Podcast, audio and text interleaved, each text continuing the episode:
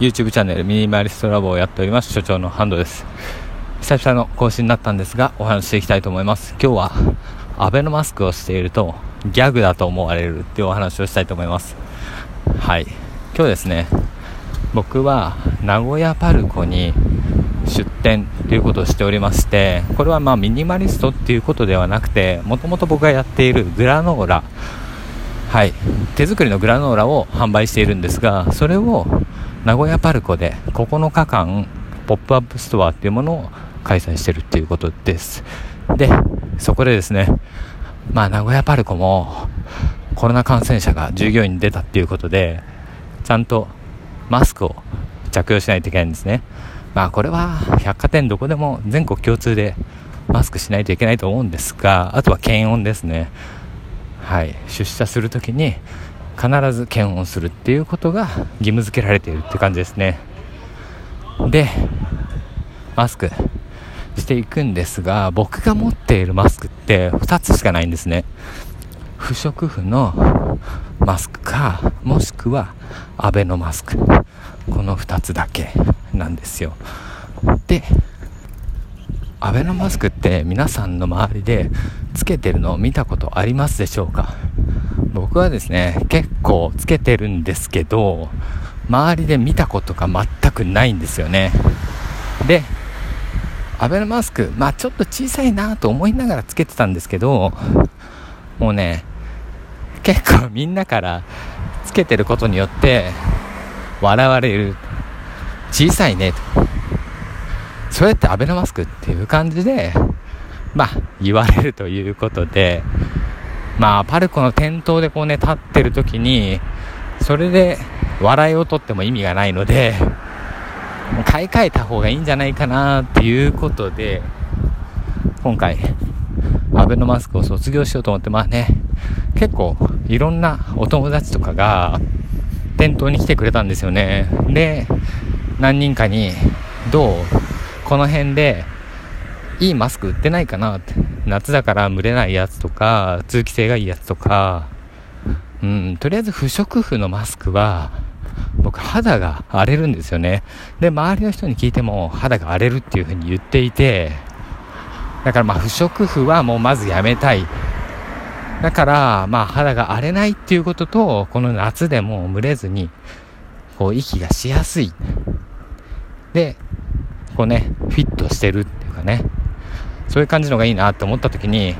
まあちょっと立体になってないとダメだなっていうふうには思ったんですよ。で、立体のウレタンマスクかなって思ってたんですが、友達の一人がこう来た時にマスクのこと聞いたんですよ。そしたら、このマスクいいですよって、これ無印のやつですよって言ってて、あ、そうなんですかって言って、で名古屋パルコには無印があるので、よしと思って、じゃあこの無印のにまいできゅうひゃくきゅうじゅうきゅうえんっていうやつなんですけど、それを買おうということで買ってつけてみました。うん、割と見た目は不織布のマスクと似てるんですよね。まあ、白くてあの折り目があるタイプのやつなんで、立体マスクではないですけど、まあ、ワイヤーも入っていて、ちょっとね立体っぽくなるんですよね。で、ちゃんと鼻のあたりが鼻のあたりというか鼻の角度に合わせて膨らむし、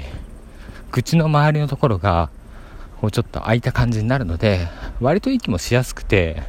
あ、これなかなかいいじゃんっていうふうに思ったっていう感じですね。なので、うーん、午後からですね、そのマスクに付け替えて夜まで立っていたんですけど、僕としては結構ね、この無印のマスク良かったなと思ってますので、もしもねもう迷われている方とか検討されている方は、この無印の洗えるマスクにまい入りきゅうひゃくきゅうじゅうきゅうえん、はい、なんかチェックの紺色のチェックの柄と白があったんですけど、もちろん白を選びました。本当はですね、僕マスクはグレーにしたいなと思ってたんですよね。うん、白だと白すぎてちょっと浮くかなと思ってたんで、グレーがいいかなと思ってたんですけど、まあ白はやっぱり清潔感あるので、僕のね洋服が最近結構真っ黒とかそういう感じになったりするので、まあ、口元だけでも白い方がちょっとね接客業としてはやりやすいかなと、やりやすいというか、まあ、印象が悪くないかなっていうところがあるので、まあ、白で無印のマスクこれをつけてちょっとね店頭に立っていきたいと思っています。今のところこれまあ素材としては多分綿ですね。ちょっと今ね駅から歩きながら帰宅している途中なので